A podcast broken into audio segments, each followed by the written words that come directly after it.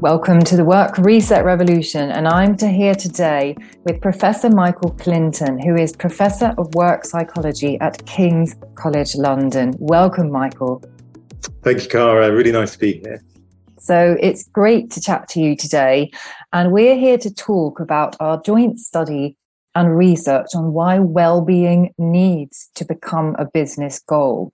And could you tell us a bit more about the study uh, maybe a short introduction, why we identify the need to really research this topic and understand this topic better. Yeah, absolutely. So we um, the studies on on entrepreneurs, founders, CEOs, um, and I think there's a growing sense that you know, particularly this population, they're, they're really set up as being these kind of heroic superheroes, um, you know, hugely resilient. Um, and if everyone were to become entrepreneurs, then everyone would be much happier for it but I think you know that that's very much the veneer, and certainly maybe true just for some. So I think that there is this growing sense that um, you know well-being issues are really relevant for this group. You know, high levels of stress, high levels of potential burnout, um, and so we really wanted to understand why this group in particular was was so at risk of, of potentially burning out. Yeah, and that's really interesting, isn't it? And that covers just so many people, doesn't it? With um, many people having started up businesses, startups really growing, even for younger companies as the CEOs and, and senior leadership as well. Um, and would you be able to give us a, a short introduction about uh, the study and, and, and how you conducted it? Yeah, absolutely. So it was um, myself um, and my colleague, uh, Dr. Ali Budjanovcanin at King's, um, and we interviewed um, 32 entrepreneurs, CEOs, founders, um, some of them twice. So we followed up uh, about eight to 12 weeks later. Huge diversity of people we spoke to, different industries, different levels of experience, and so on. And we really spoke to them for about, you know, up to an hour, asked them about how well-being presented itself to them and the issues that they were facing. And we found, you know, initially the really striking thing about this population is how tightly coupled well-being and, and business performance are. Um, and that's you know most quickly seen in terms of you know when when the business is doing well people feel great. When the business is going through harder times people feel uh, less good about themselves. But it works the other way around. And that that takes a little bit more time to to come out. But when we spoke to the more certainly the more experienced um, entrepreneurs um, they really began to recognize that a really crucial part of sustained business effectiveness was their own well-being. They are, as you know, the leader of their, their business, the most valuable resource that that business has. And so they really began to understand that in order to really leverage that resource, they really have to look after their well-being. And it was really only by looking after their well-being and taking it really seriously that they were able to really begin to you know, leverage that resource. Yes, and, and then we talk a lot about, um, you know, obviously burnout, we research burnout a lot at Softer Success and the future of work. And, um, you know, I believe as, as, as part of the future of work and my vision for this is that well-being is actually part of, you know, job descriptions, contracts, um, so that we are actually held to it. Because think of the losses of um, senior leaders, CEOs, entrepreneurs that then potentially by not looking after their well-being go through burnout. There, you know, so much of the business is held up. There's loss of of money. There's, you know, the team doesn't have the support. So, in fact, it's it's you know, we were speaking earlier about how that is a crucial resource, isn't it? The well-being is is is is, is so important to work and business. Oh, for sure. It, it, it underpins um, really as a hygiene factor would consider it. You know, simply we were finding that people were when burnt out, really just unable to perform even basic, you know, functions. So, you know, avoiding that is absolutely crucial for sustaining uh, success. All sorts of other research pointing to, you know, other aspects of well-being based around, you know, high levels of vigor or vitality being really important for higher end performance as well. But I think what we found was, you know, particularly early on, people were really prioritizing business success really at any cost so at any cost to themselves. And again you know, this was a repeated thing that we were finding you know either through very kind of you know, new entrepreneurs or you know, relatively early on in, in the entrepreneurial career that really contrasted with the more experienced and people further along in their career that that were really understood that the need to really balance business success and well-being and really begin to as i say you know, build well-being into business planning like you would do any other strategic resource. So i think you this the kind of conclusion we got to from this was that a way forward and a way through particularly the early years for entrepreneurs who are really struggling is to really make well-being a business goal and really try to think about how you know each day or certainly different points during the week they can engage in activities which will essentially be investing in that really crucial resource which is their their own well-being. And also formalizing that right? And accountability because uh, you know i think this is really interesting. We've spoken about this before and and when we we're looking at um, all the uncertainty that is around at the moment and i've been investigating this myself and I actually have managed to sort of rewire my neural pathways to to deal with uncertainty and have found great effects uh, of this as a, as, a, as a founder and entrepreneur myself.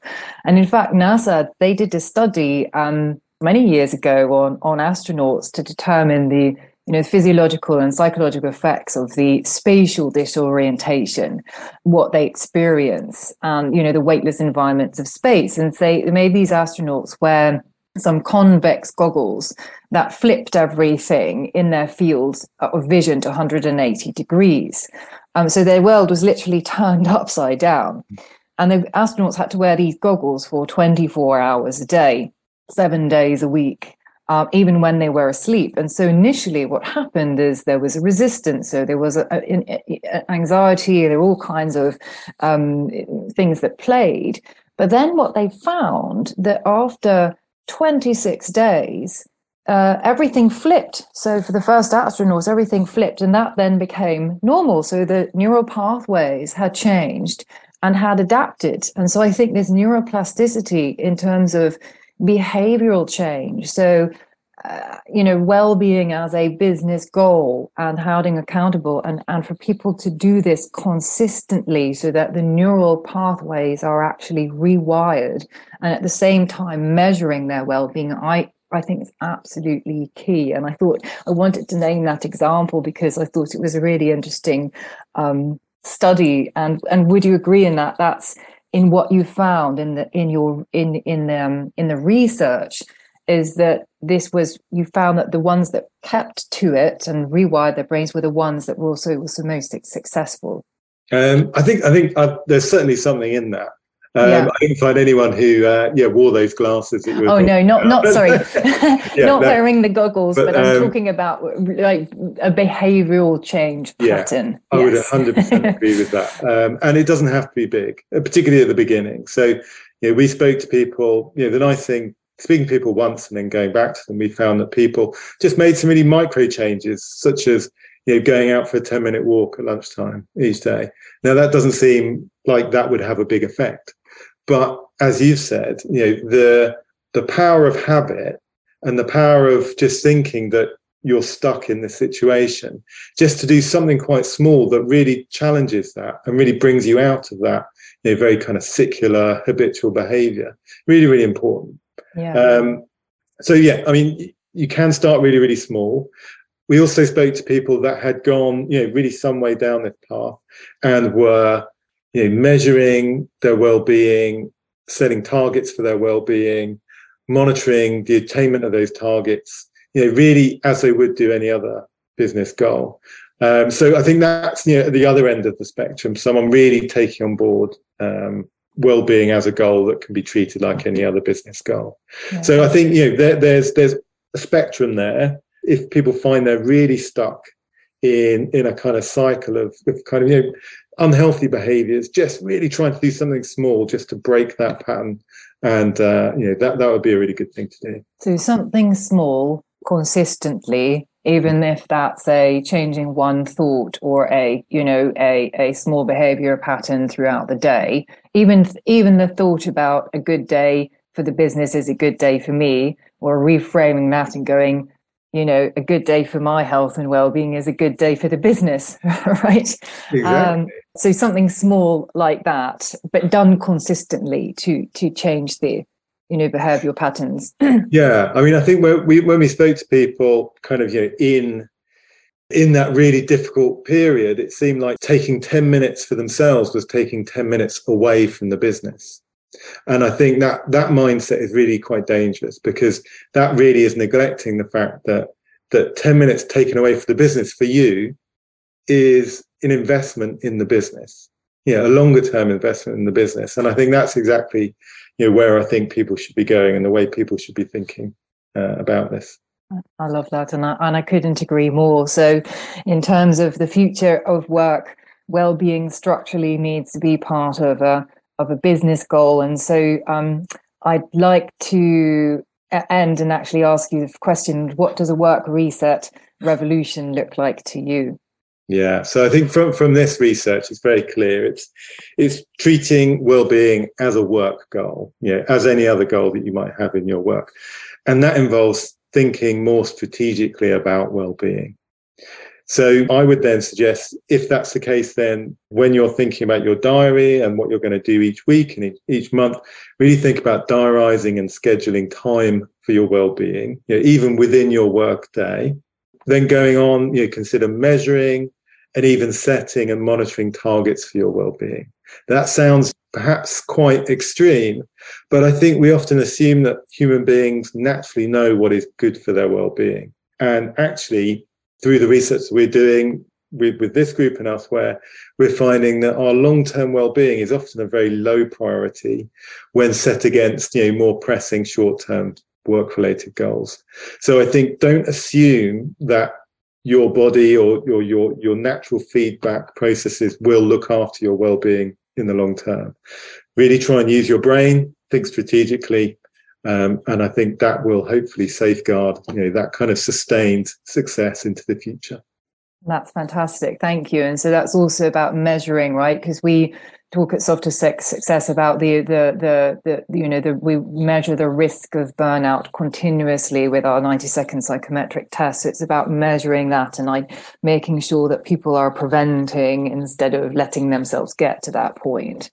Um, so yes, I, I, I fully agree. Um, Michael, thank you. It's been a pleasure talking to you today. Thank you so much for taking the time, and I'm sure everybody's going to really enjoy listening to this. Thank Great, you. thanks, Cara. Thank you for listening to the Work of Reset Revolution. I'd like to know what has been your biggest takeaway from this conversation. As a next step, share this episode with anyone that you think may benefit. Follow us on LinkedIn at Softer Success for more inspiration to change the way we work, and contact us at info at softersuccess.com to find out more about our burnout assessment tool. If you have any feedback on how to improve, please do reach out to me as I'm always keen to learn more. Thank you so much for listening, and we'll meet again on the next episode of Work Reset Revolution.